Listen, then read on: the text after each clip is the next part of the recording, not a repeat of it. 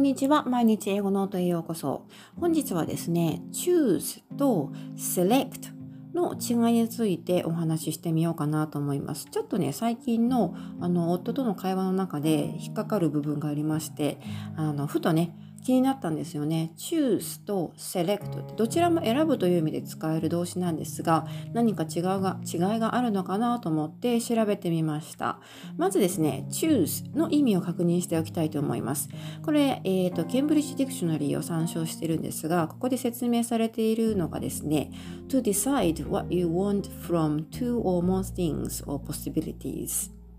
ということで2つ以上の物事や可能性から自分が何を望むか決めることというふうに定義されています。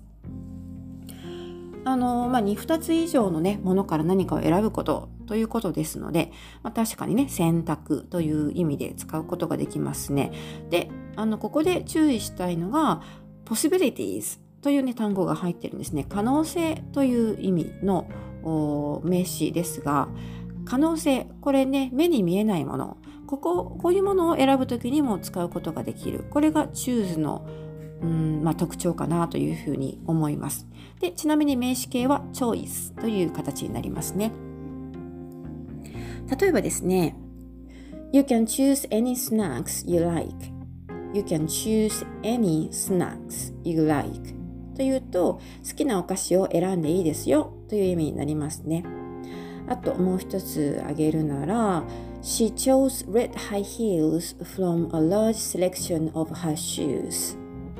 She chose red high heels from a large selection of her shoes. こう言うとですね、彼女はたくさんある靴のセレクションの中から赤いハイヒールを選んだという意味になります。これちょっとね、あのセレクトの名詞形であるセレクションも使ってみました。ここがね、チューズとセレクションの、まあ、使い分けの面白いところかなというふうに思うんですがこれまたちょっとね後で詳しく解説しますね。とにかくこの場合は、えー、どちらかというとこの自分の好みとかね好きなものを選ぶという意味で choose を使ってますねそしてもう一つ例えばですね目に見えないものものではなくてもの以外のものに対して使うならばこんな言い方もできます。We need to choose where to go during our holiday. We need to choose where to go during our holiday. というと、えー、休暇中どこに行くかを選択しなくてはという意味になります。where to go というのが choose の目的になってますね。対象物になってます。どこに行くかを choose 選択しなくてはいけない。ということで、まあ、行き先、ダイレクションなんですけど、これはま目に見えないものですので、えー、こういうものを対象として choose を使うことができるということです。そして、ではもう一方の select の意味はどうなのかということで、これを確認してみるとですね、こんな風に辞書に掲載されています。to choose a small number of things or to choose by making careful decisions 要するに少数のものを選ぶたくさんあるものの中から少数のものを選ぶ。あるいはまたは慎重な判断で選ぶこと。というふうに解説されているんですね。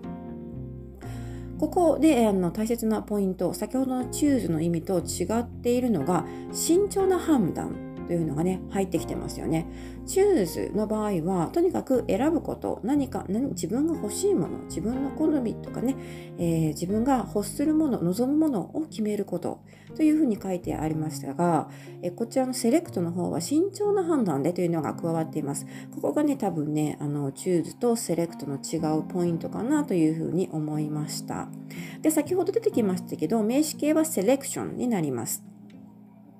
で、例えばですね、How do you select participants from the applicants?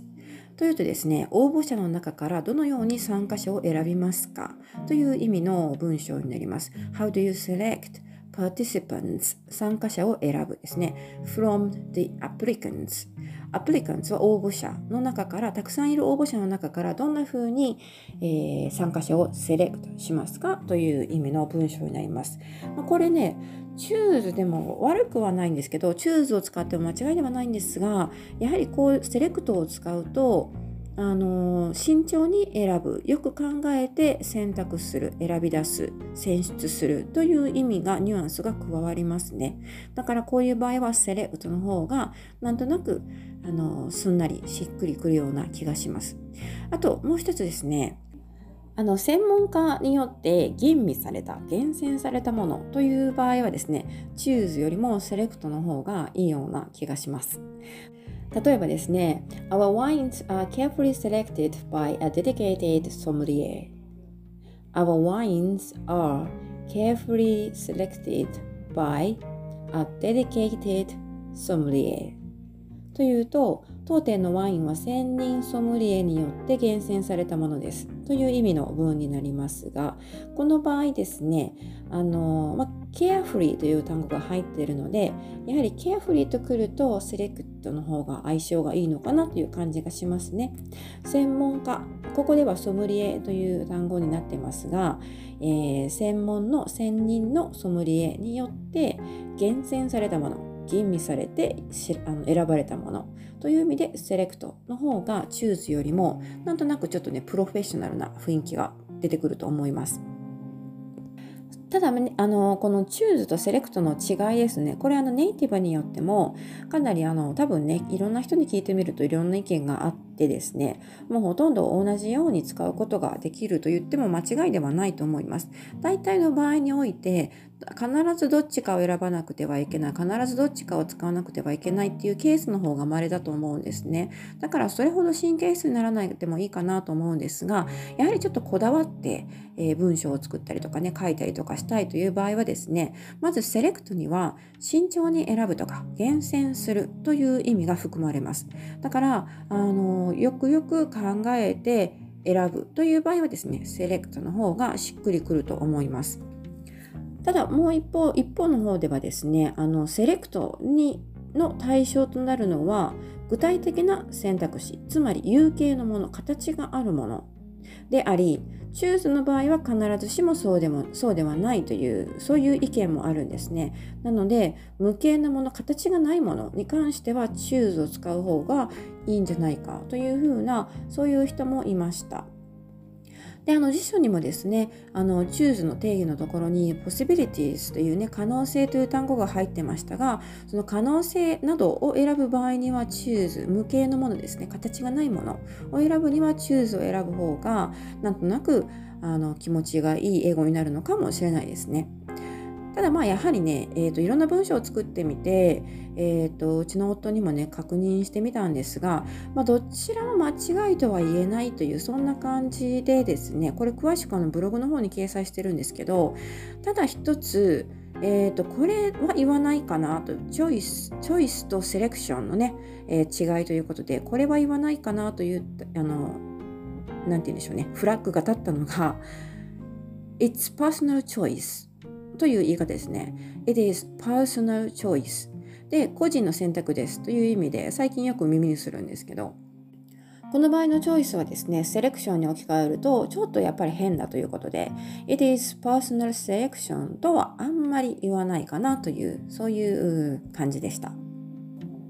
あともう一つね、えー、これは言わないだろうというね、シーンがありまして、それはレストランでですね、えー、っと、注文するものをね、選んでる時に、ウェイターさんにですね、Have you chosen?Have you chosen? というふうに聞かれることがあります。ご注文お決まりですか？という意味ですね。その時にですね、やっぱり、えー、どちらかというと、choose の方をね、使うかなっていうことで、have you chosen はよく言われますが、have you selected? とというはね、あんまり言わないかなというふうに思います。はい。なので、えー、これはレストランでウェイターさんに聞かれるフレーズですね。そのウェイターさんのセリフとしてはですね、have you chosen? という方がナチュラルだということになります。ということで今回はチューズとセレクトの違いについて、えー、結構ねぐだぐだと 喋ってきましたけれども最終的にはですねまあそんなに変わらないんだけれどもやっぱりちょっとこだわって使い分けしたい時には使い分けるとそのニュアンスの違いが出てきますよというそういうお話でした。はい、というわけで、えー、先ほども言いましたがあの本当に、ね、いろんな例文を作ってみてあのどっちがいいのかなどっちが自然だろうというふうに、え、ネイティブに聞いてみたんですが、その辺はね、ちょっとブログの方で詳しく書いているので、ちょっとここで取り上げるとむちゃむちゃ長くなるので、えー、ブログの方を見ていただけるといいかなと思います。というわけで、今回も最後までお付き合いいただきありがとうございました。では、また次回お楽しみに。